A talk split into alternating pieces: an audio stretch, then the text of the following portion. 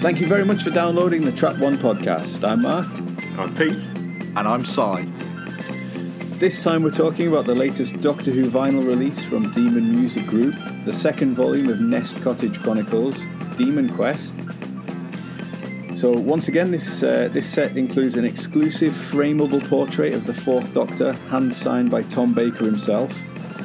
So I think I think I'm right in saying it's quite a long time now since Tom Baker has done a convention or anything. Definitely sort of pre-pandemic, isn't it? So so not as easy maybe to get get a signature from him anymore. Yeah. It has an intricately die-cut, removable outer sleeve. Um, inside there's a lidded box complete with 10 individual beautifully illustrated LP sleeves featuring full cast and credits for each of the five stories. A 16 page full colour booklet featuring notes and illustrations from this epic pursuit through time. And they're presented across 10 140 gram alternating red and black vinyl discs. So I just, I, these look absolutely beautiful. It's like the last one, it just, just looks absolutely stunning, doesn't it? Yeah, that, it's amazing, isn't it? It just, they've really upped their game for these series which is is really magnificent. I mean, the Hornet's Nest set was was beautiful, and this one is as well. Yeah, the red of the cover and the, demon, the, the demonic eyes, and I mean the, the original CDs have got have all got good uh, art anyway, uh, which is in, included, isn't it? But um, which I've still got, I've still got my I got dug my CDs out for this. Uh, it's uh, before I went downloading. well, so this is what 2011, isn't it? 11 years ago. Yeah, I think uh, 2010. Actually, this series. Oh, jump to you. Yeah, it's. Mm-hmm. oh yeah. Oh, sorry. That's right. It was 2011 when they did a box set of all three after the third one came out. That's yeah. it. That's it. Yeah. But yeah, you're right. All the original covers, all of these releases had really great covers all the way through. Um, and this year we've got we had um, covers by um, by one by June Hudson, which was really brilliant yeah. to see. Yeah, a Shard of Ice is by June Hudson, isn't it? Beautiful. Yeah. Mm-hmm.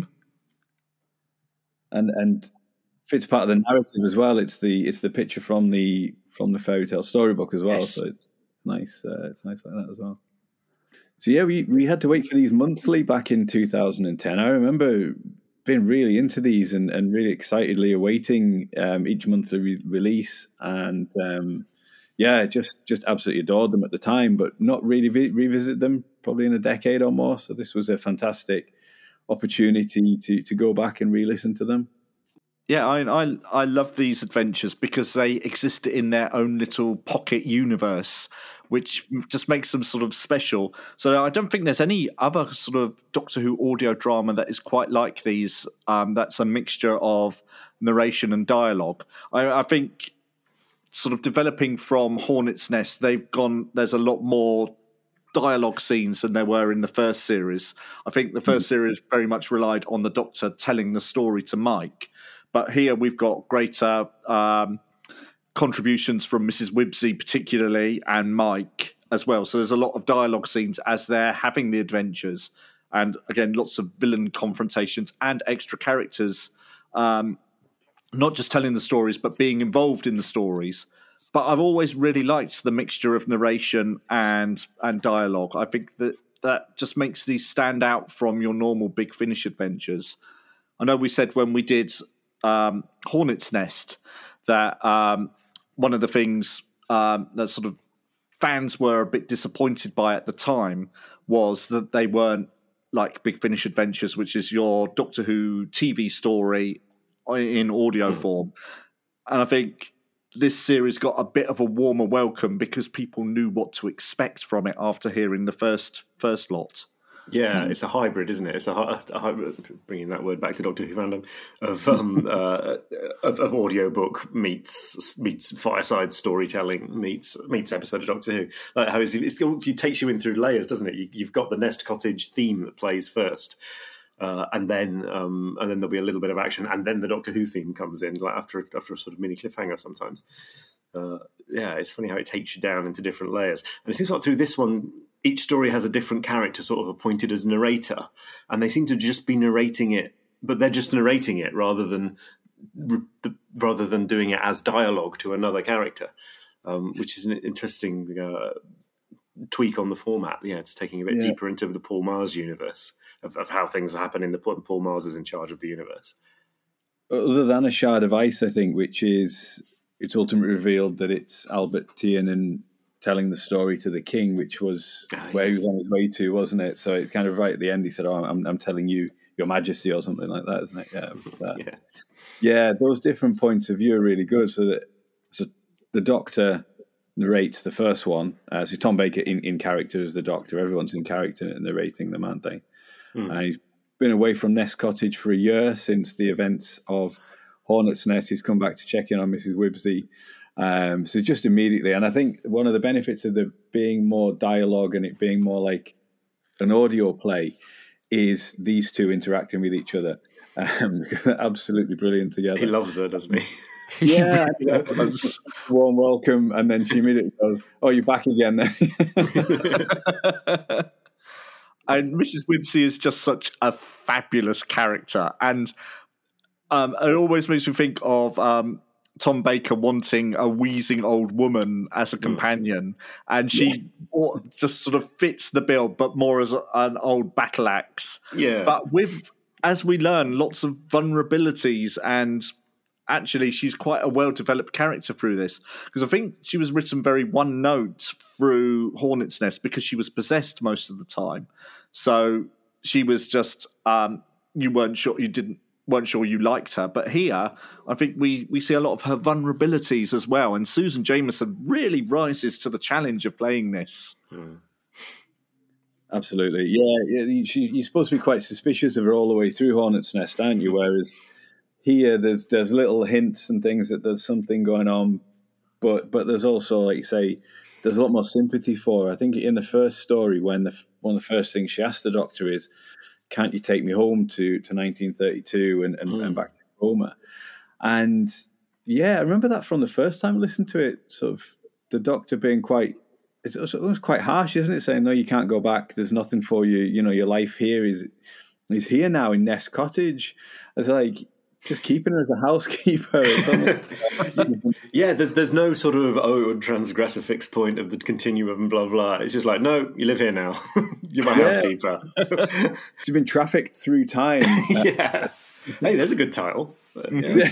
But, yeah. Yeah, sh- and uh, the, the opening of this it's very seasonal as well. I mean, because we're recording this first of December, uh, and uh, and it's Christmas again because the last one was was ended at Christmas, and now yeah, it, it's like he's had eleven months off. I wonder if he's been off and done a done the key to time season or something. We, we talked about it. We talked about this last time, didn't we? Yeah, where, where this actually sits in, in the Fourth Doctor's life, and it's odd. I mean, there's scenes later where it's the Fourth Doctor and Mike Yates and Mrs. Wibbsey running around together, and it's hard in your mind's eye to picture that they're both pushing eighty and the Fourth Doctor's forty.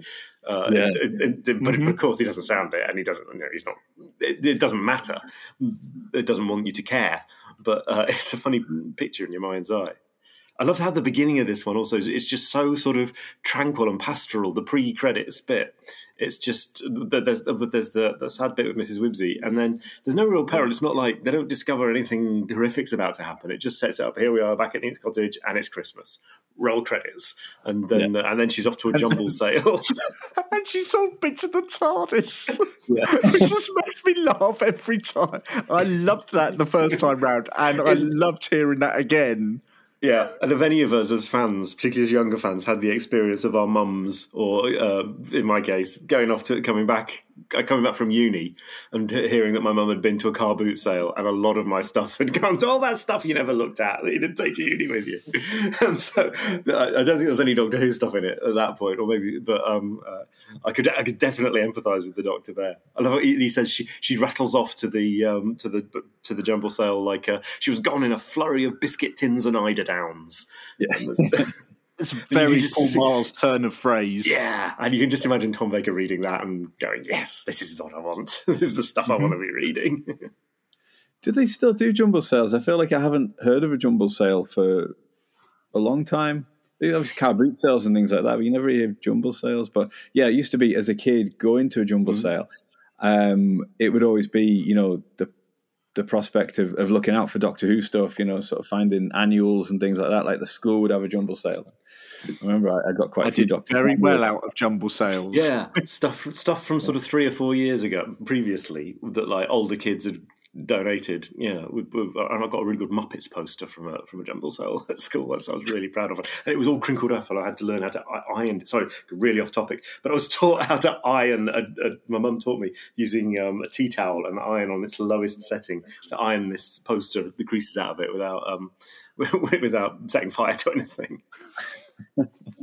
a rummage, but but I guess it's got they've got a bad reputation maybe for, for just being know, but the, uh, for some reason, car boots seem to have a reputation, but it wouldn't be the same. The fourth Tom Baker striding around a car boot sale, It's just not wouldn't quite be the right, same. is it? A No. jumble sale feels right. Yeah, at the village hall, particularly. We've never seen the Fourth Doctor in a village hall before. I mean, but it just fits in perfectly. Yeah, and it's that great Doctor Who thing of the sci-fi mixed with the everyday prosaic English stuff, isn't it? You know, there's a jumble sale, but it's the it kicks off this massive uh, time and space spanning plot. um, and uh, you know, as we find out, you know, a demon has, has visited this actual this jumble sale to set the uh, set the chain of events in motion. And left Mrs. Wibbsey with a bag of clues. Yeah. Old rubbish. And what the first and the first one pictured on the cover is this mosaic of the Doctor. It's a very good mosaic, isn't it? Um, uh, for the for the relics of time. Yeah. And, and conveniently, this is this is a week where the Doctor can steer the TARDIS perfectly by Yeah. by, by just touching a thing to it. it uh, the TARDIS by, by somehow cl- clipping it into the TARDIS console, the TARDIS can take him to to the time point it came from. But it can only travel in time. It can't travel in space because the relative. Um, oh, I can't remember which, which piece of TARDIS it is that's broken. Well, yeah. that- that she Spatial sold. geometer. The spatial geometer. That's it. Well, he couldn't have much of a quest if he couldn't move the TARDIS at all. You could have got to have one thing or the other. haven't you? if, you can, if you're going to go he needs at least one dimension that he can move in if he's going on a quest. So fair enough. How, how does that work though? Because the Earth's moving constantly. Don't think about it too hard. That's the message. Travel back in time two hours and you'll be hovering in space about half a mile away from the Earth. Mm-hmm. Damn, that's all science fiction ruined. Is it? Yeah. well, all time travel science fiction. oh, it's something to do with curves. Curves, fourth dimensional superstring curves make you stay in a relative place. There we go. I've solved that one.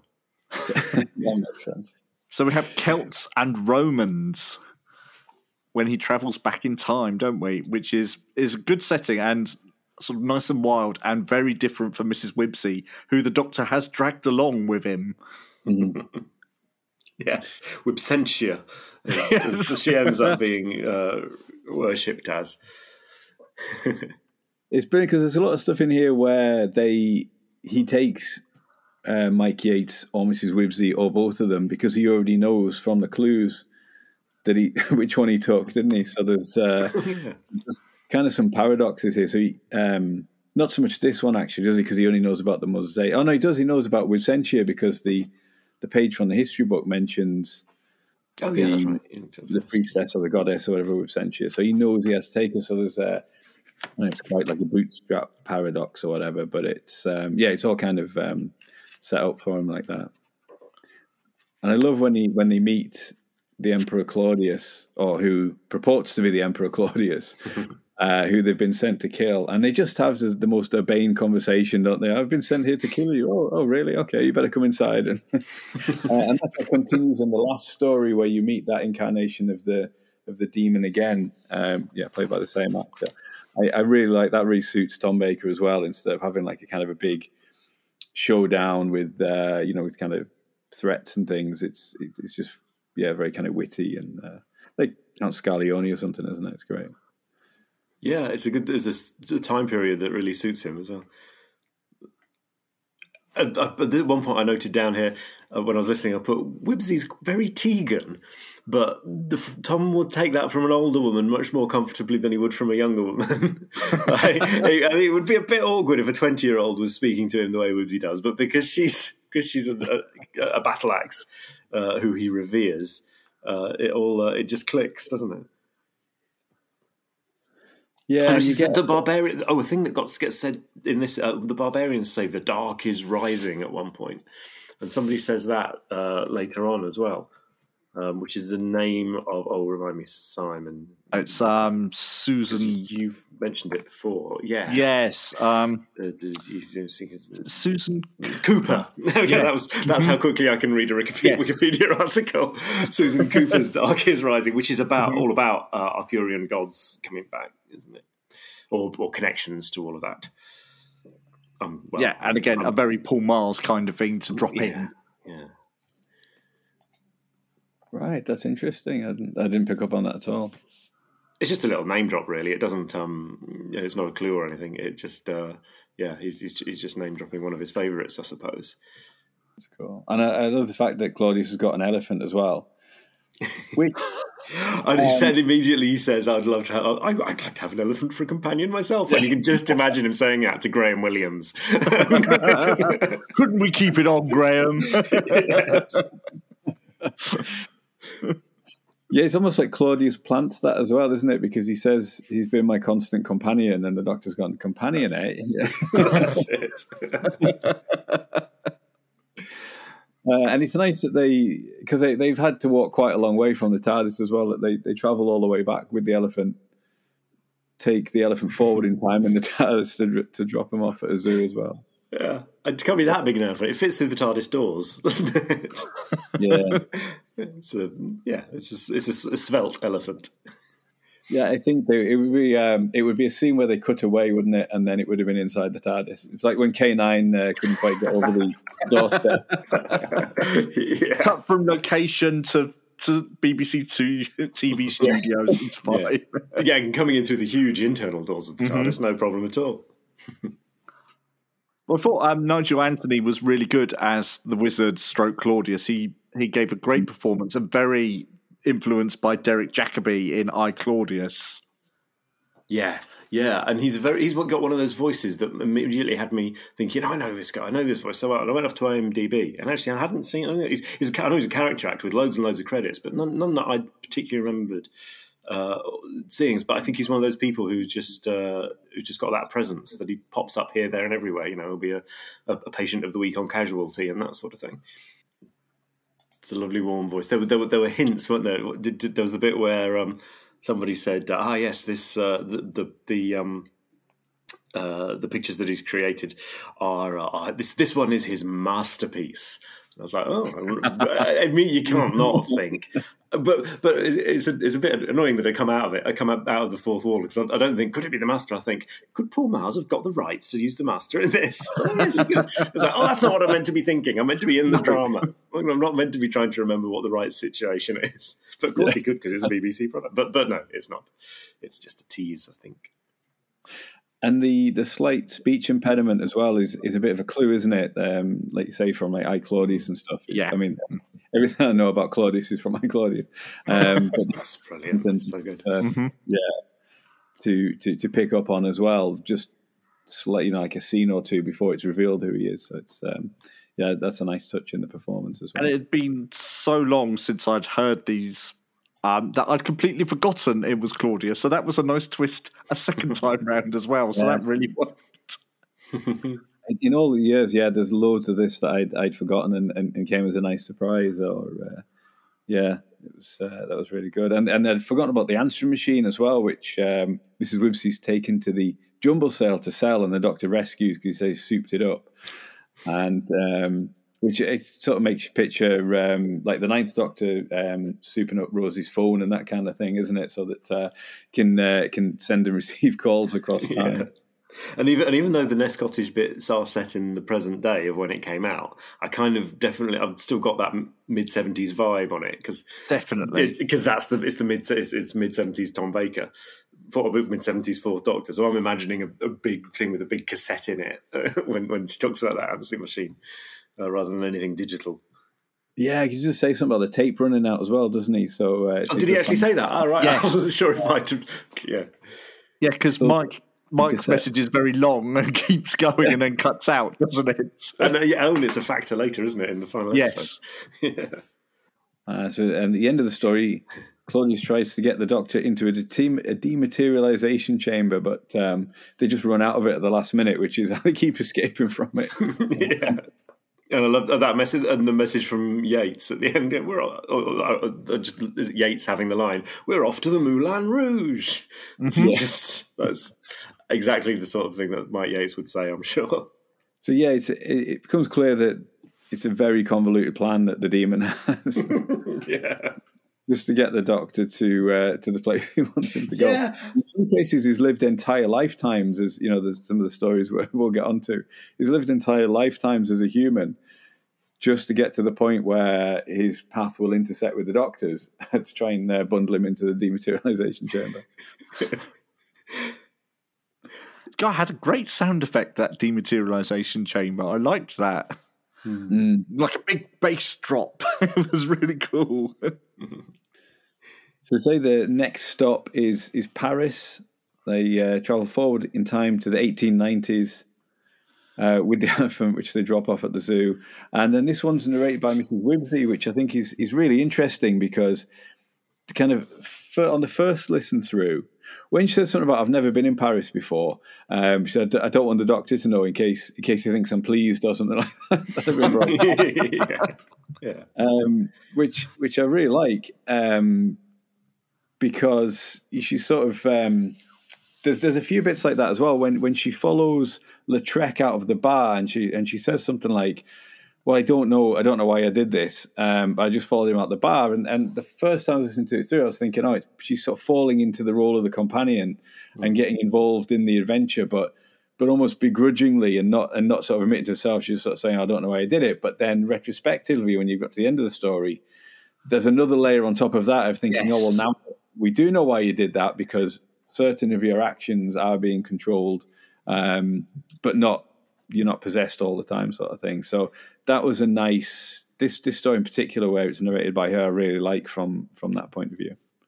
And you feel a bit sorry for her as well because at the end, when she thinks, "Well, I could go to Cromer and mm. see her, her, parents, who you know, mm-hmm. who, who, are dead in her present, and that kind of thing," and then right. uh, how she's flattered by Lautrec's attentions as well when he wants to paint her. There's uh, it's a, a, lot of a lot of uh, sympathy for her and, and really fleshes her out. This one, I think.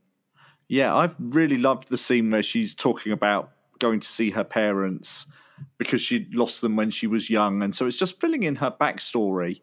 And again, Susan Jameson just plays it so beautifully. And um, it's really moving. And this is a woman out of time, and this is as close. Mm. This is as close as she can get to her own time and there are mm. people that she knows who would be alive that she could see. It's yeah, it's really lovely. Yeah, it's clever how they turn her and make her much more three three dimensional than she might be in in other hands. That she would, you know, obviously the yeah, the outline is this bossy battle axe who won't put up with any of his nonsense, and that's a great starting point. But then everything everything else is there for her as well, and they can, you know, we, we have to, and then it builds up. It makes the ending of, of the story work better as well. Yeah, the fact that we've we've seen all of her different sides to her personality and, and to her story. It's funny having a the Doctor in Paris again in another story, the Fourth Doctor in Paris with art. Uh, although, yeah, I suppose in his timeline, this is before City of Death. But yes, let's not get into all that. yeah. But um, yeah, um, just but using, of course, as it does the uh, the picture that inspired his costume, and actually making that canonical from its own point of view that it was him who inspired the picture, uh, and is uh, is a lovely. Uh, well, it's rather cheeky, really, but. Yeah. but it, again, it feels like the Fourth Doctor belongs here among the Bohemians in Paris, and just the I could just sort of conjure up the image of him at the Moulin Rouge and um, sort of getting um, throwing himself into the show and then getting up and singing, which yeah. is wonderful. Tom is the only doctor who would get drunk and dance on a table in a Parisian yes. bar, isn't he? There's just no none of the, the, the others might do one or the other of those two things. I can imagine Sylvester, the seventh Doctor, dancing on a table, and I can imagine mm-hmm. the third Doctor getting drunk in a bar. But I don't think either of them would do both at the same time. That's that's that's the that's the fourth Doctor's intersection. Maybe, maybe, maybe the first. Maybe the first.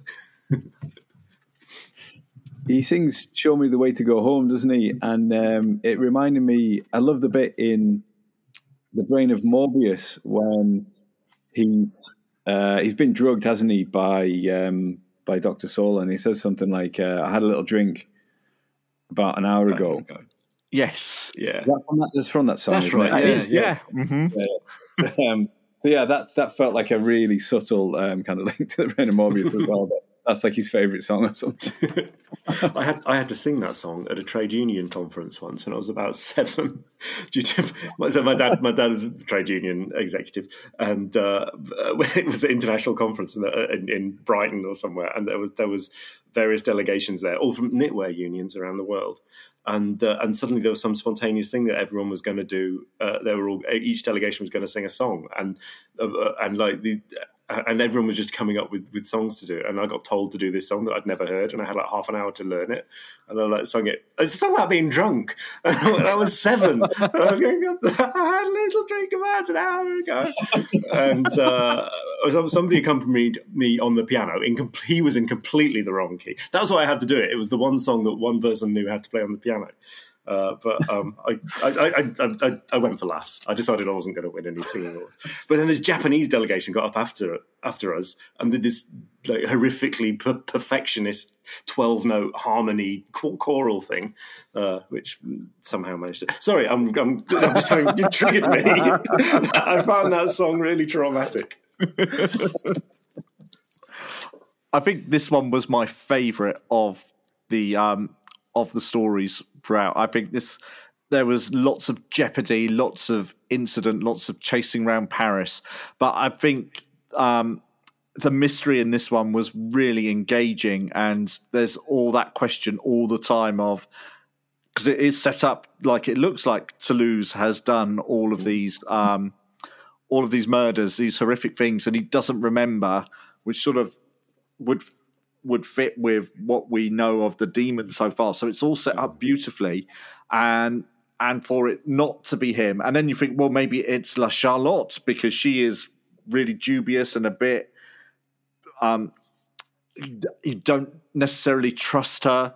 There's lots of clues, and then for it to ultimately be revealed to be the dotty old woman who has doted on him for her, all her life is is really good because you don't see that coming at all. There's enough red herrings to keep you going, and the pacing on this one was really great, and then the narration was really good, and again the sound design of Paris and all the sort of various ways and the sort of description of the foggy nights in Montmartre and all the side streets and running around was really well done. Yeah, I think there's a, a nice misdirect because uh, La Charlotte, she's been stabbed, but then she seems fine, and, and that's kind of a really suspicious thing, isn't it? Um, but I thought uh, I quite liked how uh, the the concierge. I think La Charlotte describes her as uh, oh, she's like a horrible old woman. But then Mrs. Wibbsey likes her. Um, she says something like, "Oh, she's very kind of warm in hospital" or something like that. And you think, yeah, because they they're similar on the face of it, quite similar characters. Mm-hmm. Um, who are you know these these sort of like uh, you know kind of battle axe housekeepers sort of thing who uh, who look after their uh, you know the the men that um, that, that, that that that live there. Um, I wasn't sure because the the this is the subject of the of the the famous poster, isn't it? They say that he's gone missing and suspected to have been murdered, and uh, I didn't know really anything about the track or anything like that. So I had a look on Wikipedia, and it just says he died. It doesn't suggest that he was murdered or anything. Because I did wonder if that was a real historical fact that he'd mm-hmm. been murdered, and at some point Lautrec had, you know, fallen under suspicion or anything. But uh, it all seems to be an invention of this story. But it is, uh, like you say, it's the atmosphere and, and the mood, and it really does really suit Tom Baker's Doctor. I think uh, Mrs. Wibbsey has a line, doesn't she? Something like, "He seems completely at home, um, traveling here, and uh, like he knows his way around and everything." Yeah, and there's a moment where he has a line that I, wrote down. Um, I think I, I, didn't write down who said it. I, th- I, think it was the doctor saying it of Mrs. Wibbsey that she was very scared but very brave. Uh, which is that famous quote. That was it. Terrance Dicks said that about Sarah when he was casting. No, it was um, Barry Letts said that when casting Elizabeth Sladen uh, as uh, as Sarah. So that's a nice little tie in there. It's um, it's Finty Williams playing um, La Charlotte. Uh, Judi Dench's daughter. Yes. Ah, right. She's got she's got a really good voice, as you'd expect with that DNA. Yeah. this was the, uh, one of the things I wrote down, the, and the end credits of this one. The way he when he when he credits the producer, uh, Kate Thomas, he says it as if they are the two most exhilarating and thrilling and delightful words that have ever been put side by Kate Thomas. Uh, And I, I, I does think that get more and more over the top as the as the um, episodes go on, doesn't yeah, he? because unlike yeah, because unlike Big Finish, these do these have him doing the credits, star, Yes. starring Tom Baker. Yeah, um, which I, I, I wish Big Finish would do that. I don't think I, I think it's it's fine. It's a really nice part of audio, uh, and yeah, yeah, he doesn't he doesn't switch off when he's doing them. He's still fully at full power. Yeah, he must have recorded them all at once and got more. uh, Yeah, probably. Yeah, no. to, to went along. So the, the next clue from from the bag of goodies is a book of fairy tales, which has a picture showing Doctor Mike Yates facing down a demon of snow and ice. So they uh, they decide to, which is the uh, which is the beautiful on the original CDs, are covered by June Hudson, which is uh, absolutely gorgeous. Uh, so they know to collect Mike for this adventure. Uh, so they go back to Nest Cottage Action. Yeah, they, he just takes Mike, doesn't he? He leaves uh, Mrs. Wibbsey behind for this one. And this one is narrated by Albert Tierman, who is played by Samuel West from Dimensions in Time. Yeah, making a triumphant return to Doctor Who.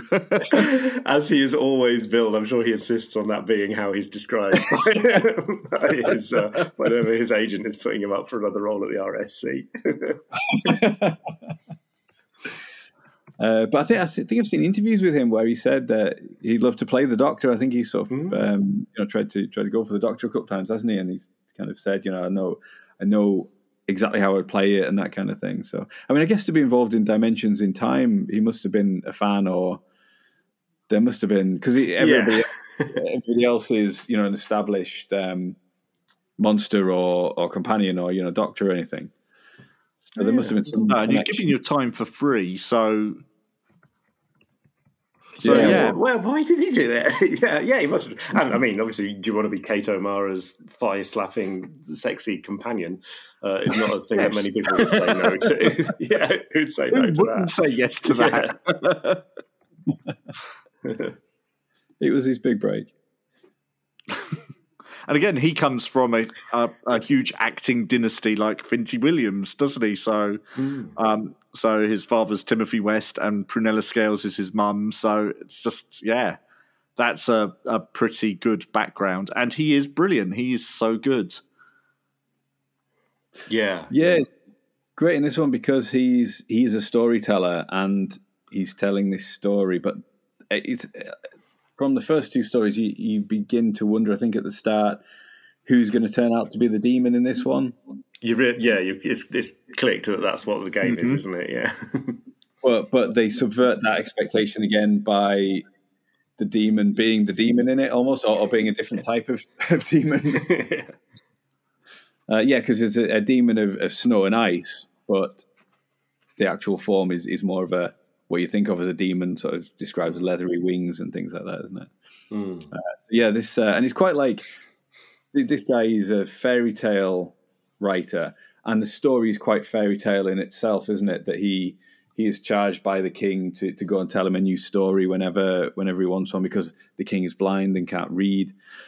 So that that in itself is is quite like a sort of fairy tale setup, I think, isn't it? And then on the way, um, the doctor starts telling him about the keys of Marinus and the colony in space, all these things, and um, and he goes, "Well, I can't use any of these stories because the doctor's the hero of them," and um, and that kind of made me think the first time it's like, well, yeah, but you could just put anybody in, you could just adapt that and surely put anybody. You know, you've got the bare bones of a story there about you know a weapon that's an ancient weapon hidden underground or like a quest to collect keys and things. But then again, once you know the end of the story, you realize it's that's because he's always had his stories delivered to him already packaged up by the demon and he hasn't had to adapt anything or take any inspiration from anywhere. So yeah, what initially yeah kind of stuck out as a bit of a, a bit of an odd point, it all it does then all make sense, which I really Yeah. liked.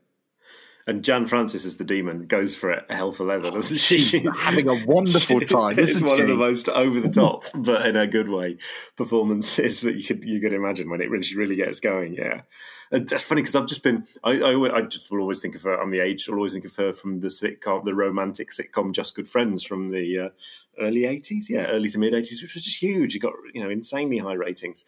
Uh, and uh, yeah, it was fine. It was a good sitcom, I suppose. Uh, I don't really remember the ins and outs of it. But then just lately, I've discovered her in um, Secret Army on Talking Which Pictures. is brilliant in. Yeah, and you, you watch it for half an hour and thinking, oh, it's just like Hello, Hello, and then you forget all about Hello, Hello, and they're going around murdering Germans, and then sometimes having to murder the British as well, just in case they're not really British. And uh, and yeah, so she's she's wow, she's got range. She rom com to Nazi hunter to alien demon. But yeah, she knows exactly how to pitch this performance for this kind of story, and is yeah, really, really good. And in in and the standout in a really great cast. Mm. Mm.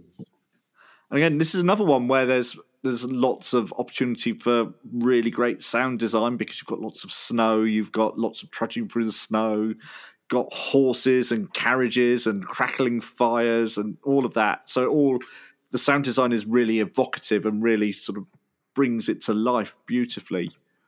It's quite a Christmas uh, overall story, isn't it? But it, they're all quite wintry, isn't it? It's it's. Um, I think it's sort of snowy in the first story when they visit sort of Roman Britain or, or into Roman Britain, and then um, I think the idea is it's it's uh, winter in Paris as well, isn't it? I think. Oh, yeah, because it's always dark and misty. Mhm. Yeah, and then this one. Uh, I think the next one probably slightly different, but yeah, it all adds to that wintry Christmas feel, doesn't it? That um, Are you either of you Archers listeners? Are you Simon? No. I'm trying to remember if Simon mentioned it. You're a librarian. So I, I, I'm pointing to Simon because you're a librarian. It just goes with the tangent. I, I All librarians listen to the archers. That's what we you? do. well, I, I used to be. I was an Archers fan, and then but then there was a whole not my Archers situation, and I, I but uh, any Archers fans will not will not recognise Lin, Linda Snell, uh, the one um, Anne. Who was it? Carol, what's her, sur- what's her first name? Carol Carol, Boyd? Carol Boyd, yeah, is um, uh, Linda Snell from the Archers, and sounding completely different in this. But um, to some people, that will- that will be a, a, a bonus feature too, having having having someone from the Archers in Doctor Who. this it's too much of the Archers. I need to wait for the box set. I think to. Uh, to catch up. then you can get into it properly. yeah, yeah. Have you seen there's a Crossroads box set coming out? It's like 94 discs. Yes, It's just I've been announced today. You've ordered it? Oh, well, there we go. I was pitching you completely wrong. That's a lot of Crossroads. That's a lot of watching. I know. and it's not like complete season, and that's just was it? it, it it's the, the best episodes selected or something, is it? Mm-hmm. It's not even complete. no, because they don't all exist. So Oh, wow. really? Somebody's got to be animating them and, and doing it, doing it with fuzzy felt or something. I Or think fing- Fuzzy finger, Belt pu- would be very appropriate. or finger puppets. I don't, I don't really remember Crossroads, but um, when uh, if my, my mum talked about when I was born, um, like twenty five to seven or something like that, and uh, apparently like a best friend said, "Oh, just in time for Crossroads." Just the only thing I know about it really is what That's the sort of thing that sticks with you. yeah. well, that was a little diversion. That was a little diversion. Speaking of, which- and then because then we get a, a, a call. Who's, who's it? Phone, is it Mike Yates who phones in this time? Wib- uh, Mrs. Wibbsey phones. Uh, Yes, because it's the Mike's in the adventure this oh, time, right. isn't he? Gone So- the wrong way Mhm. round, yeah. It's the answering machine again, isn't it? And she's uh, is it when I get back to the TARDIS? The answering machine message says um, that she's had a look at the one of the pieces of paper in the carrier bag was uh, a comic strip cover, and it's it's the Doctor, Mrs. Wibbsey, and Mike Yates, and there's a superhero in in Central Park. So they uh, so they all head off to to New York. And it's kind of yeah, it's kind of like next week we're doing a comic book one. Yes. it's, like, it's that kind of come on then roll up. What genre are we doing next week? I suppose 2010 was before the kind of absolute boom of of comic book movies, wasn't it? You know, we had, um, I suppose, uh, MCU wise, we probably just had like Iron Man was about 2008, wasn't it? So it hadn't really, you know, we hadn't had the Avengers and stuff like that yet. Yeah. Um, I suppose we had like kind of individual, like the X Men and, and maybe like the Dark Knight and things like that, probably. No, and of course, and it predates Doctor Who going for the superhero genre for the Christmas special, the return of Doctor Mysterio as well. Yeah. So, which again set in New York. So there's all just just tiny parallels. Yeah, of course. Yeah, I hadn't thought about that one at all. Yeah, that's um, No one thinks about that one very often. yeah, and, and again, it's a lovely cover that sort of echoes um, Dave Gibbons's artwork for the early Doctor Who weekly comic strips, sort of beautifully, and that that's really good. Proper comic book cover. And there's a nice, uh, there's a little, there's a little story written by by the, the narrator um, in, in the uh, inlay of the CD, which I guess is probably going to be. I'm sure it'll be in with all the uh, stuff that comes with the box set too. Uh, you get, yeah, there's these little bonuses for every, for every uh, story. There's a for every episode. There's a, a, a little a little piece of accompanying text that's uh, in, in char- from one of the characters or about one of the characters. yeah. Imagine that's what will be collected in the in the booklet. Uh, I think that's uh, that's coming with the set. So yeah, that'll be yeah, that'll be really nice. And this one feels like it's got a bigger cast. I haven't actually checked this, but I kind of listening to it, it felt like felt like you had something of a bigger cast than than some of the others because you've got uh, Buddy, who's the narrator in this one, who is a sort of wannabe comic book writer. Um, so I think I suppose that's why that's why he's the narrator as well. He's got quite um, an excitable style of, of narration, hasn't he? As if it's um, as if he's in a comic book sort of thing. His girlfriend, who is uh, finds the the meteorite in Central Park that gives her powers. You've got Mimsy, who's the uh, the retired Mimsy Loin. Beautiful name. um, who who again is the is the demon and has been for her entire life. Because I think they clarify in the in the final installment that the only person he mimicked was Claudius. So the demon has played Mimsy Loin for her entire life because she's mm-hmm. quite old in this one, and and she acted in all these movies and things like that that Mrs. Wibbsey saw when she was younger.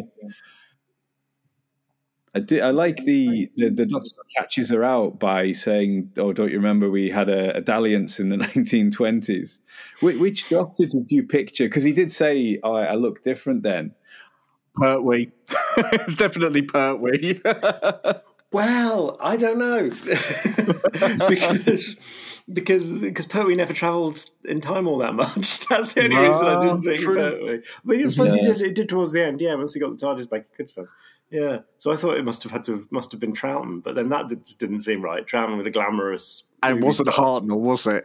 It somehow wasn't. No. Mhm. It, it turns I- out it was a ruse. I had forgotten that when I was. Oh yeah, that's to right. He's bluffing, isn't he? Yeah, but but my mind did go to the second Doctor, just when he's sort of quite flirtatious and charming in you know the Enemy of the World and things like that. yeah, yes. it's true. hmm um, yeah. So I pictured him. Is it Astrid where he's? Uh, That's yeah. hmm yeah, and I sort of pictured him with, with that kind of rapport with the with the younger the younger Mimsy. I love it when he says uh, "no Mimsy her." that, that, uh, she's not real. Yeah, and the dialogue there's there's lots of bits of dialogue that have got that sort of schlocky 1950s American feel to them. There's a bit where was it where he, at one point she calls him um, sugar. Someone calls him sugar. Yeah, so she calls him sugar, and he goes, "Don't sugar Don't me, sugar honey." we, all, we all wrote it down. Which brilliant. And um, it it very much ties in um, with sort of the larger Paul Magrs universe because he did a story, um, a, a a novel called um, "To the Devil a Diva," which was about um, an old Hollywood starlet who turned out to be a vampire, I believe. And brilliant, brilliant book, sort of taking that sort of Hollywood and and that in the sort of 30s or 40s, I think. It's been a long time since I've read it, but it was very, very good read. Um, and again, um, just sort of having Tom Baker having sort of an older woman to play off just seems to work really, really well. But one thing I did like was um, Mrs. Wibbsey being a fan of her in her glory days, in the early days of the talkies, which of course she would have been because she'd have been there sort of seeing those films with her and she knew who she was straight away. Yeah. Yeah, and, and that and, it, and it's more of that character building for for Wibbsey, Fenella. I saw on, on TARDIS Wiki or somewhere. Somewhere I saw a reference to it with with Tom Baker, the Doctor, and Fenella. I don't remember that. Oh, no, oh, she's always Mrs. Mrs. Wibbsey's name. Yes, but yeah, that she had she had a youth when she was enthusiastic and went to do things that she got excited mm-hmm. about. That makes it all better. This one's got um, that that bit about having having the narrator having uh, Dan as the um, sorry Buddy. What did you call him? I mean Buddy as the narrator. Um, that, there's a bit at the start where he even says, "In a way, I was her very own narrator." When he's talking about uh, the uh, the miraculous describing, because he has to do a lot of describing of the things that are happening to uh, Alice, isn't it? Who becomes the uh, becomes Starfall um, superhero, uh, and uh, and then there's a few points where he, where there's real real knowing jokes from the writer as, as, he's saying, "Oh, although I wasn't there when this was happening, I reckon what probably happened was," and he describes the scene to you that he wasn't in because uh, because mm-hmm. he's an aspiring writer and he hasn't got the hang of it yet. So of course he's not actually a very deft narrator. When it comes to narrating, he's not quite as skilled at it as some people might be. And I think that's a nice uh, a nice little game. Yeah, and because because it's his girlfriend, he so bigs her up more than the doctor as well, which is which is nice because it, it, it is generally from her from his point of view that to him she is the hero of the story kind of thing. Yeah, yeah, and um, this one gives Tom Baker some other interesting things to do because he has to act ill and um, mm. sort of um, sort of sapped of all his powers and things like that, which is um, interesting. We don't don't see that side of the Fourth Doctor very often, where he's vulnerable. Mm. Yeah. And there's bits where he's having to lean on Mike, who is an older man, and um, he's propping him up, which is really good. Yeah, it's a nice moment between them. Yeah. The, I love the. Um, there's a bit where a lot of the sound design's really good when we get the um, is, are they specifically an Egyptian cult? They're just a cult, aren't they? But it, but it made me think of Egyptian with all the chanting and, and, and the temple because of um, it took me to young Sherlock Holmes, and there's that really dramatic scene in that where they discover the pyramid, the underground pyramid, uh, and I think I think this was maybe riffing on that a bit deliberately because uh, it uh, yeah, really very evocative. It's a nice image that they're all dressed like the Fourth Doctor as well. yeah.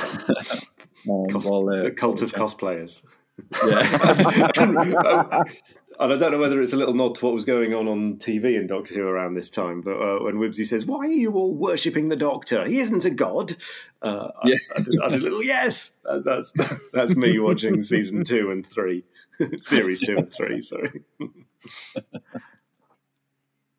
But of course, it makes it all the more sort of easy to picture in your mind where you've got the narrator saying, and you could see the scarf trailing off, but it couldn't have been the doctor because there was another one over the other side and, and all of that. And you can just see mm-hmm. how they would have done it on TV in 1978 or whatever. And yeah, just all the sort of multiple act Tom being all sort of all over the place and, and things like that would have been really cool. Yeah, that's a really good point. It's all 1970s proofed, isn't it? It could it, it could all be. He's not doing anything in this in this series that's uh, completely blowing everything out of the water and doing something that you could never have had on TV, which is a, a fine thing to do. But no, this yeah, this one's very uh, got it got it got its heart in the mid seventies. Yeah, because uh, up to now, and I think this is true of, of Hornet's Nest as well. They've all been Earthbound adventures, haven't they?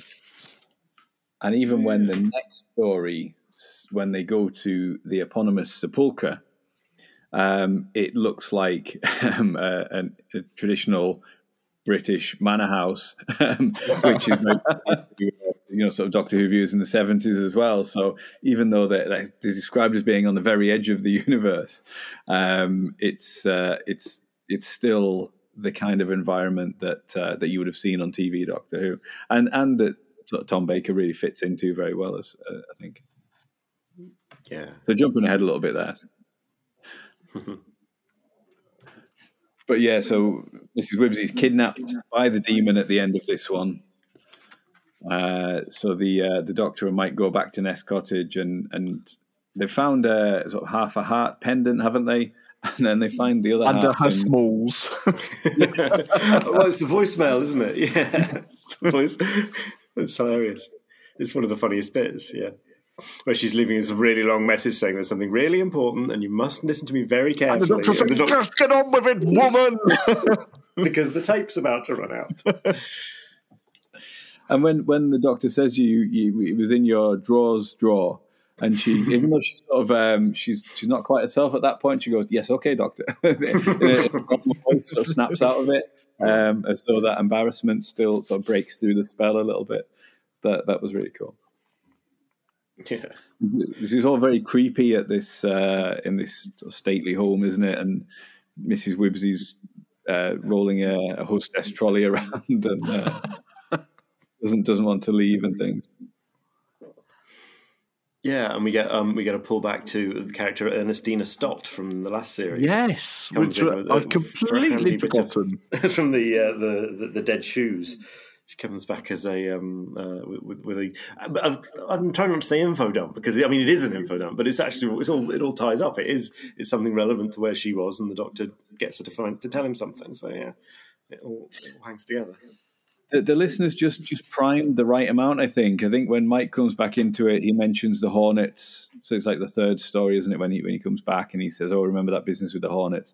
And then in this one, the Doctor and Mike are having a conversation early on about the events of how Mrs. Wibbsey came to uh, you know to be living at Nest Cottage and things. So it does it does your mind is back there a little bit with the um, with that initial story.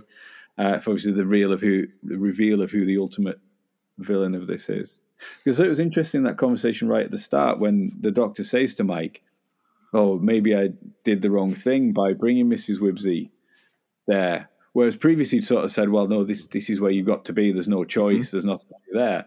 And then it he's sort of revealing that one that it is entirely his choice, Yeah, and that he he drops just her in. installed her as his unpaid housekeeper. um, so it's um, it just yeah, kind of slightly cruel in a way. I mean, better than Dan, who's got no house. But Yeah, well, that's true. Yeah. At least he's given her a roof over her head. Yes. yeah, And this one has the um, the smallest cast, does it? It's just it's just the Doctor Hmm. Yates, Wibbsey, and uh, the host, uh, and then there's just the, the voice the voicemail call from Ernestina, which is only a little a thing. Uh, so really, it's just just the four of them, and it's all it's all played out. It's Tom it's Tom going. I mean, you could call it showboating, but it, he is just reveling in in the words that he gets to play with, and that and that's it. That's the story. That's what that's what this is. Uh, uh, an episode of is just Tom go and, and, and co going uh, going hell for leather. So if you say the host there because that's on the back cover, isn't it? It says um, Nigel Anthony is the host and Carol Boyd as the old friend. So they're really studiously avoiding the spoilers of. Mhm. Um, well, I mean, I suppose if you listen to the first one, you know that An- Nigel Anthony played uh, Claudius, uh, who's the demon, Mm. but he has the old friend uh, that you know. The so when you hear the name Ernestina Stott, um, it, which is like a good old fashioned like Doctor Who name as well, isn't it? It's like sort of uh, like Begonia Pope or something like that. Yeah. Um, it's, uh, you, you know, you can That's exactly what you said last time we talked about Ernestina Stott. Still true. Still true. I will. Uh, I'll cut that bit out. no, no, that's brilliant. but yes, I fancy there being a story in 2010 where um, there's a tomb for the Doctor that is ultimately going to be a trap for him. Yeah, yeah. I- can't Well, think obviously, of something in the water that year. yeah, and his ti- yeah, and, and the Doctor's timeline. Although I love it being called an atlas. That's the. Um, I don't know. It just visualizes it very, very nicely. Yeah. Um, but then uh, when um, the host says to the Doctor, "You will become the first of a new kind of being," he just goes, "Oh, that sounds dreadful." Which is a very not- Tom not- thing to do to sort of Yeah. undercut the villain at that point. Yeah, Yeah. yeah. the Bo- the Bohemian Fourth Doctor would not want that at all. the uh, speaking about the sound design earlier, at the point when it's revealed that the Hornets have come back, Spoilers. and it starts off initially as a really loud hum. And then as they talk and they say, oh, it's like a half remembered dream. And then you can pick out individual buzzes as, as the sound goes on. It's like they're getting closer. I thought that was a really fantastic piece of sound design. Yeah, yeah. It's you know sort of a, a, just a roar, and then and then you realise that it's the uh, Mhm. it's the buzz. Yeah, it's really nicely done. I the the reveal of the villains is is really good. I again, I'd completely forgotten because it'd been a long time who it was behind it all.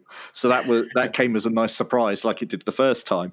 And um, again, it sort of shows again um, the Doctor not thinking through his actions, and li- because he'd left Mrs. Wibbsey behind for all that time, and this had happened to her, he had no idea that this this was even a problem because he wasn't there.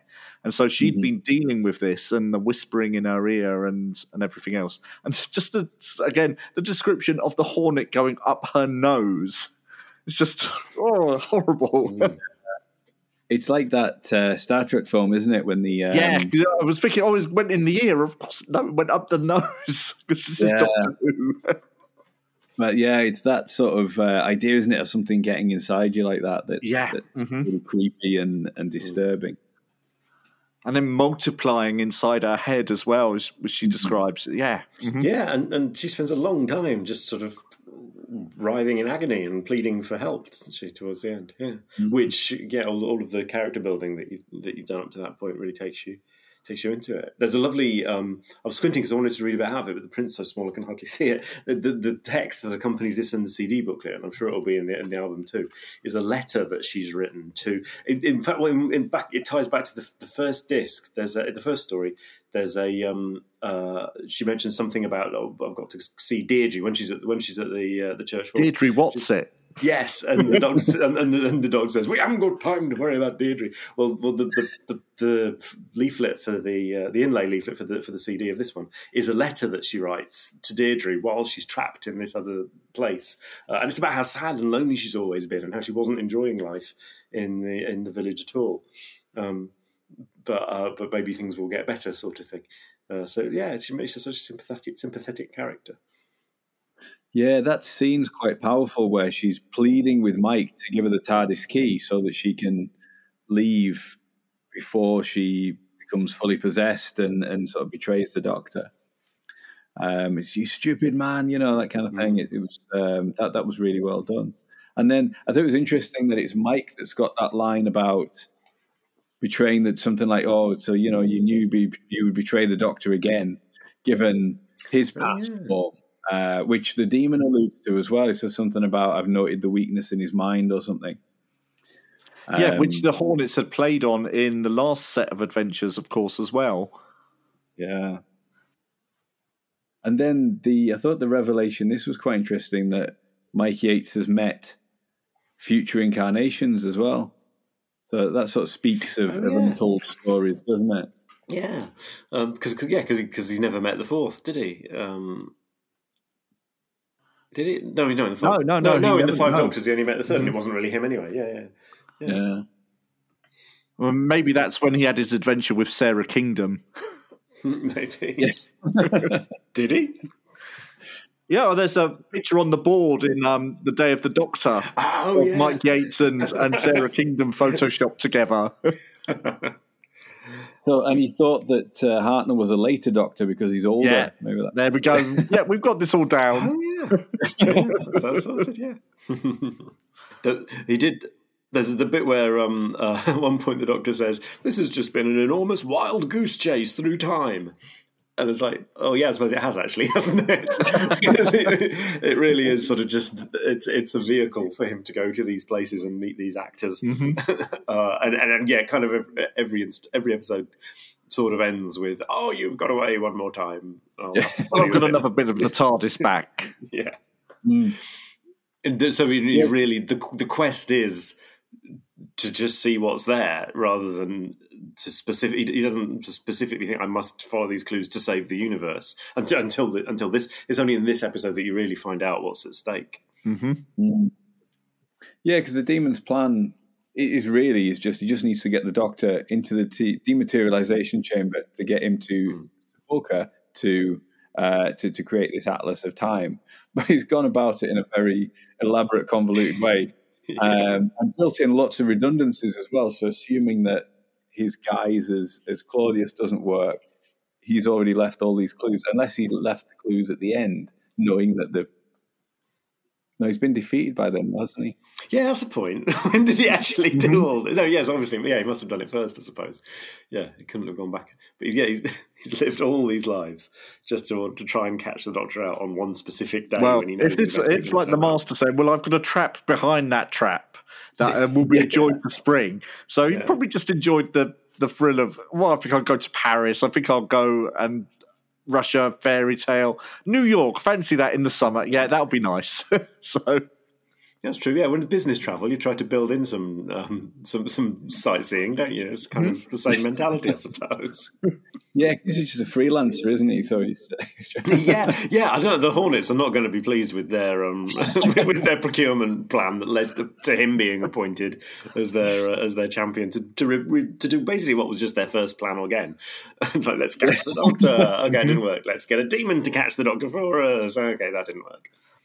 But again, I think the the demons from a different dimension. So he wanted to experience our dimension. So he's had quite a lot of great experiences by this point. So that's good. That's true. Yes, the real quest was the people he killed along the way. yeah. or impersonated, or or impersonated. Yeah, yeah. Lived as a Hollywood A-lister as well during the sort of golden age of Hollywood. Yeah, it's sort of that that could easily just distract you from the whole universe conquering thing. I would have thought that would be.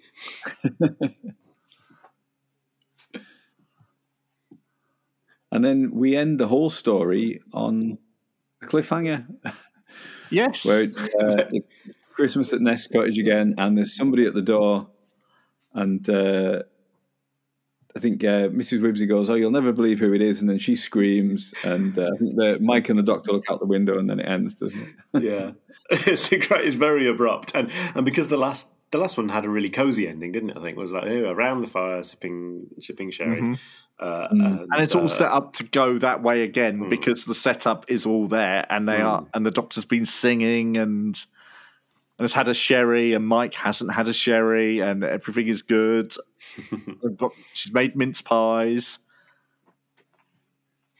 Yeah, I suppose the first one they weren't sure if they'd get get recommissioned, and uh, no. they must have been more confident by this point, and uh, mm-hmm. felt that they could uh, set up a, a, then the next series.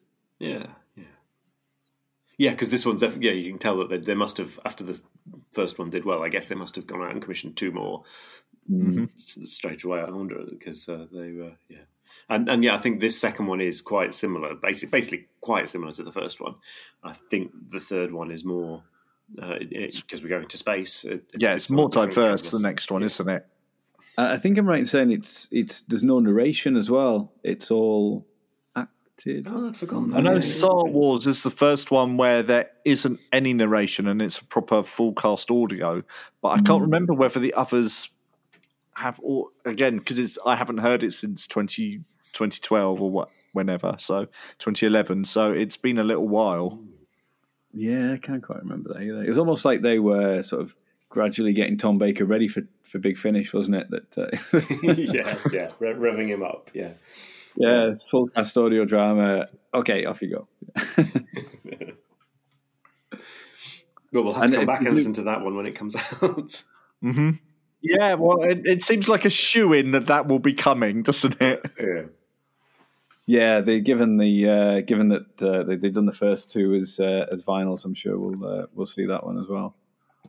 Yeah, it's another great round of adventures, I think. And again, um, it's been a joy listening to these in winter. I think these really benefit from my dark morning commutes at the moment. they've they've been a, a real joy to revisit, and they're just such a wonderful little backwater of Doctor Who that often gets overlooked and forgotten about.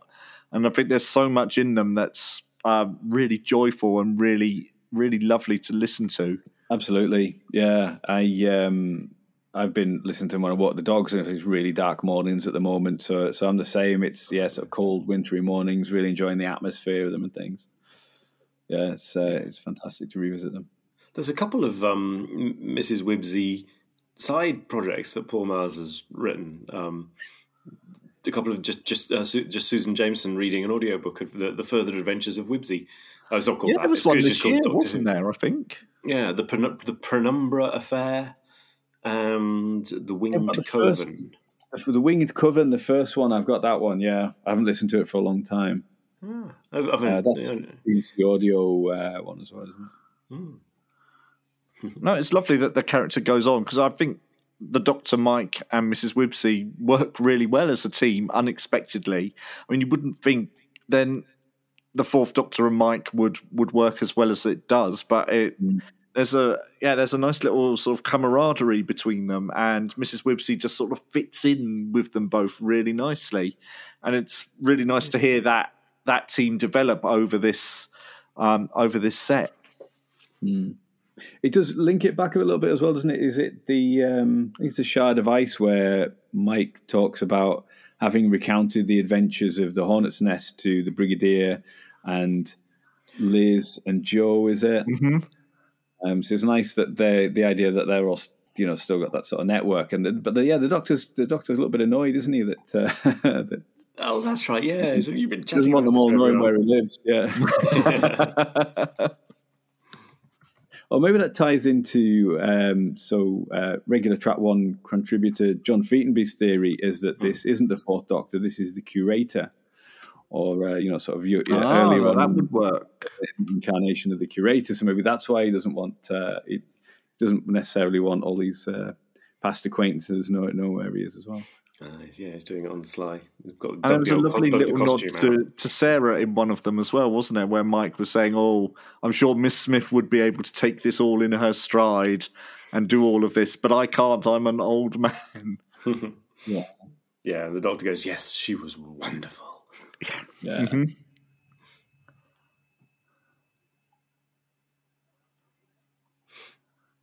So yeah, we de- definitely recommend these. If uh, I mean the the vinyl set does have a hefty price tag again, doesn't it? I think it's even more expensive than than the last one. Um, I think is it about 180 pounds. This one, I think the last one. Uh, 100 169.99 on Amazon. Uh, Ah, right. So it's, it's sort of ten pounds more than, uh, than the previous one.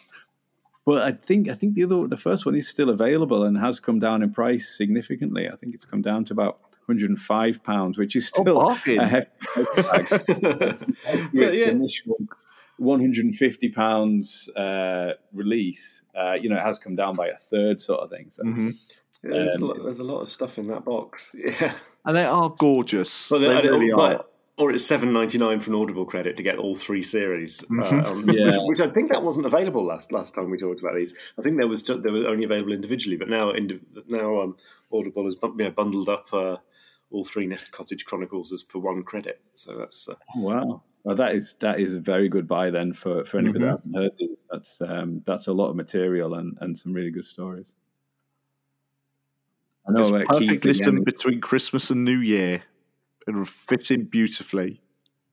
definitely. I know uh, Keith, who's uh, is regular on track one as well, said these are his favourite Tom Baker audio stories, and I, I think I'm probably I'm probably the same with that. I can't um, I can't think of any of the sort of big finish ones, which I do enjoy his big finish work, but I can't think of any of them that have really stayed with me um, and that you know have the uh, the, the sort of re-listening ability. That's not really a word, is it? The uh, the yeah, it is. I will take that realisticability. yeah, yeah, because and it's bec- and it is because they just go beyond the the because it's not it is like a separate era of the Fourth Doctor. Mm. Uh, very clearly, and the others, the others maybe a bit as well, but but this is just so clearly a, a, a different, as, as different, you know, as, as the Graham Williams era was to to the uh, to, to, to his early stories, or yeah, or the JNT era. Yeah, Yeah, it's not an attempt to recreate a specific part of his, his TV run, is it? In the way the Big Finish tend to do. No, Um, and, and and, it- that gives it the freedom to be whatever it likes, which is a really Mm. good thing. yeah. And, and Paul Magrs writing for the Fourth Doctor is is just per- perfection. Just the the dialogue that he gives him uh, just really really suits his delivery and everything. Um, and it, also this year we, we covered earlier um, on a different episode of the podcast Paul Magrs' Fourth Doctor novel, The Return of Robin Hood, which was uh, which was really really nice as well. So that was the Fourth Doctor with Sarah and Harry and uh, yeah, it just really captures that era and, and those three characters really well. Yeah, you can tell. You can tell when you can tell when a you can tell when a writer is just in love with his characters, can't you? Yeah. Yeah, um, and and yeah, it's, it's, a bumper year for, for for Paul Magrs' Doctor output because we've also got the new audio annual which comes out this week, uh, where he's adapted some of the annual comic strips into audiobooks as well. So yeah. yeah, that's going to be fascinating to hear. I'm looking forward to that. Yeah, yeah, it's quite a challenge. Like the two two most opposite possible mediums in a way, just uh, pictures versus pure, pure pure still pictures versus audio only. Interesting to yeah. see how it all comes together. I'm sure he'll yeah he'll go through it there. And it's the third and fourth Doctor stories as well, so it's, it's that seventies uh, type of Doctor Who, which I think, um, yeah, Paul Magrs really uh, really works well with. Yeah, nice, good stuff. Great. Well, that's that's uh, that's our review of Demon Quest. I say cannot recommend highly enough. Really, not got not got anything bad to say about it. It's just uh, it's just a fantastic story from start to finish. Not at all. No, it was really. It was just lovely to revisit these stories, and I look forward to doing the third set with you both.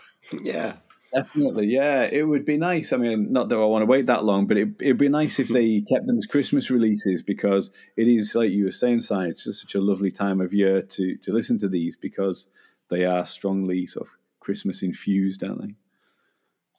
Yeah, yeah, definitely, very, very, uh, very festive, and and its own its own sort of take on that as well. Its own take on winteriness. Uh, And we should say that Maximum Power season two is is currently being released for uh, for anybody that uh, that enjoys Blake Seven. Yes, you can hear us in various combinations on that. Some, or sometimes none of us. Sometimes a mixture, mix and match of us. Uh, we've got what's coming out next. The next episode, Pressure Point is next, which is all of us. With yeah, Colin. We're, we're on it, aren't we? Yeah. Yes. Somehow we went for five episodes without you, Pete. I don't know how yeah, we did it. I can't remember. We're trying to think. I know. Must have been busy. A, oh yeah, I'm busy or COVID. I think it might be when I had COVID. it might be less uh, less dramatic than that. Yeah, but um, but yeah, I, I get back in the uh, get back back behind the microphone soon. I really enjoy that. And what have we got coming up on Track One, Mark? Hmm. We've got a review of the Chibnall era. Uh, so talking about the uh, just specifically, you know, from the point of view of showrunner and head writer, and then separately, Jason's going to be leading a panel talking about the Thirteenth Doctor and uh, her sort of best moments. I think, I think something like that. And we'll be looking at the new audio annual uh, that we mentioned as well, Dead on Arrival. So, yeah, I think that'll um, that'll basically see the see this year out for for track one. Nice. It's been a great. It's been a great year. It's been really fun to participate. It has. Great, yeah. You know, it's been um, it's gone gone really fast in that point of view from when we sort of uh, yeah sort of formed a, a team for Track One. Um, can't believe that's uh, that's like a year ago now, but it's been brilliant. Well, we hope that you will continue listening to uh, upcoming episodes and into the new year. Thank you very much for listening to this episode. You can find all our previous ones at track1.podbean.com or wherever you get your podcasts. Don't forget to subscribe so that you never miss an episode. And please do consider leaving us a review or a star rating so that other Doctor Who fans can find us. Thanks very much for listening. Goodbye. Bye-bye. Bye.